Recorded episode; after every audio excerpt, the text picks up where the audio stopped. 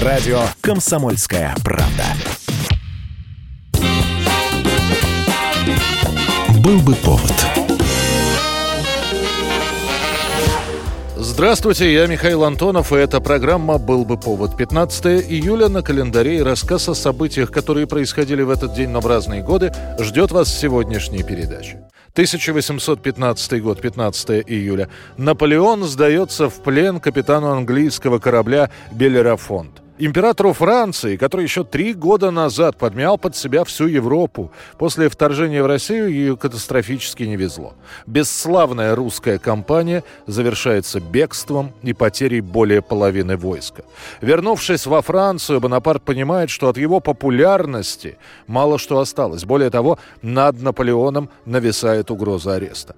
Императору негласно предлагают покинуть страну. Однако желание Наполеона отправиться в Америку так и останется является желанием. Никто уже не хочет связываться с Бонапартом, и тогда он принимает решение сдаться англичанам. Что могут сделать бывшему монарху? Я скажу им, что отказываюсь от Америки, что хочу прожить остаток дней спокойно, в маленьком домике, в пригородах Лондона. Наполеон прибывает на лодке к кораблю «Белерафон». Вместе со своей немногочисленной свитой он поднимается на борт – Морские пехотинцы отдают ему честь, в ответ Бонапарт снимает шляпу и на французском языке объявляет капитану корабля Мейтленду, что пришел для того, чтобы перейти под защиту вашего короля и ваших законов. Мейтленд поклонился в ответ. До конца месяца, пока Бонапарт находится на корабле, в Англии станут решать его судьбу. Наполеон будет сослан на далекий остров Святой Елены. Ему разрешат взять с собой трех офицеров, своего хирурга и 12 слуг. Бывший император Франции, который надеялся, что ему будет разрешено спокойно поселиться в Британии, вынужден будет отправиться в изгнание. 1930 год, 15 июля. В Советском Союзе вводится карточная система на мясо.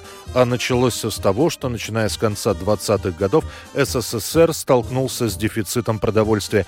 Первая пятилетка, объявленная в 1928 году, требует не только человеческих ресурсов, но и достаточного количества техники, которая тогда закупалась за границей. Закупалась в том числе и за зерно. А для населения советской страны начинают вводить ограничения. Лев Толстой и тот не ел мясо.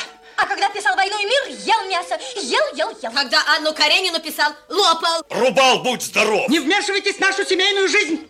Купить можно ограниченное количество продуктов. Для этого вводится карточная система. Сначала на хлеб, крупу, сахар и масло, далее на селедку и рыбу в целом и, наконец, на мясо. Снабжение рабочих и служащих дифференцировано в зависимости от индустриальной важности предприятий, на которых они работали, и от политической значимости городов, в которых они проживали. В 1933 году самые привилегированные слои рабочих получали 3 килограмма килограмма мяса, 2 килограмма рыбы, 1,5 килограмма сахара, 2,5 килограмма крупы и 400 граммов масла в месяц на человека.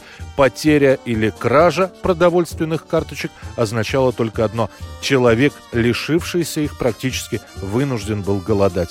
Карточки украли! Все карточки украли! Успокойся, успокойся. Месяц Ну успокойся, детей напугала до смерти. Месяц только начался, все карточки украли! Как жить Чего, будем, Шур, ну ребята, чё, мы помрут! Пожалеет тебя, что ли? Ну найду я тебе вора. И карточки твои дойду. Ну, найду.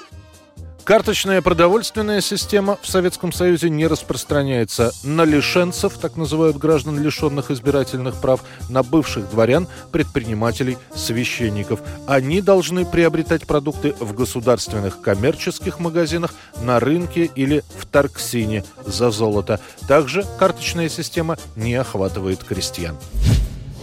15 июля 1937 года вступает в строй 128-километровый канал Москва-Волга имени Сталина. Ныне это канал имени Москвы. Это рукотворное русло решает проблему с пресной водой в Москве, с нехваткой которой столица столкнулась в 20-х годах. В этот день канал посетили товарищи Сталин, Молотов, Ворошилов, Ежов. На канале планировалось построить 11 шлюзов, 3 железобетонные плотины, 7 земляных дамб, 8 гидроэлектростанций, 7 водосбросов, 5 насосных станций. Понимая, что своими силами даже с привлечением рабочих из других областей не справится, к делу подключается политическое управление АГПУ, которое на строительство отправляет заключенных. Задача правительства – построить канал быстро, в срок и дешево – Техника практически не выделяется. Строительный материал приходится добывать на месте. Местную глину, песок, гравий, торф с близлежащих карьеров. Организуют специальный лагерь для строительства канала. В подмосковном Дмитриеве появляется Дмит-Лак. И через честный труд, через честное отношение к работе завоюет себе право возвратиться в семью трудящихся. Рабочий день 10 часов. В любую погоду. Один день выходной, воскресенье. На завтрак холодная каша, дальше работа до обеда. Тем, кто выполнял нормы выработки в обед, приносили по пирожку с квашеной капустой. Это называлось прем-блюдо премиальное блюдо. Если зэк не выполнял норму, пайку хлеба снижали на 300 граммов. Всего на строительстве канала имени Москвы погибнет более 20 тысяч человек большинство из-за простудных заболеваний и пневмонии. Грандиозный проект завершат в рекордные сроки. 4 года 8 месяцев. И уже 2 мая 37-го флотилия специально построенных для плавания по каналу белоснежных теплоходов впервые пройдет по шлюзам. 15 июля официально состоится открытие канала имени Москвы. 1959 год, 15 июля на экраны США выходит фильм «Некоторые любят погорячее». В советском прокате эту ленту назовут «В джазе только девушки».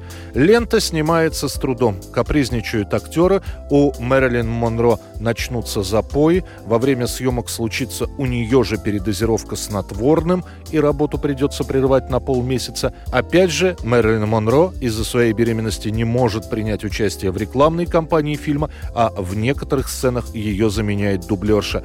Первые две недели проката картины имеют достаточно скромные сборы. Вот только с третьей начинает работать сарафанное радио, аудитория значительно увеличилась, и продюсеры вздохнут спокойно. Успех некоторые любят погорячее, все-таки уже не вызывает сомнений. В Советский Союз картина в сильно сокращенном варианте попадет только через 6 лет.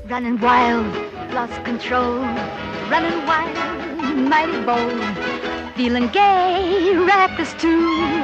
Carefree mind all the time, never blue. Always going, don't know where. Always showing, I don't care.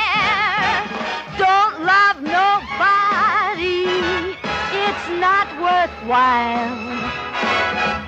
All alone. Это была программа «Был бы повод» и рассказ о событиях, которые происходили в этот день, 15 июля, но в разные годы. Очередной выпуск завтра. В студии был Михаил Антонов. До встречи. «Был бы повод»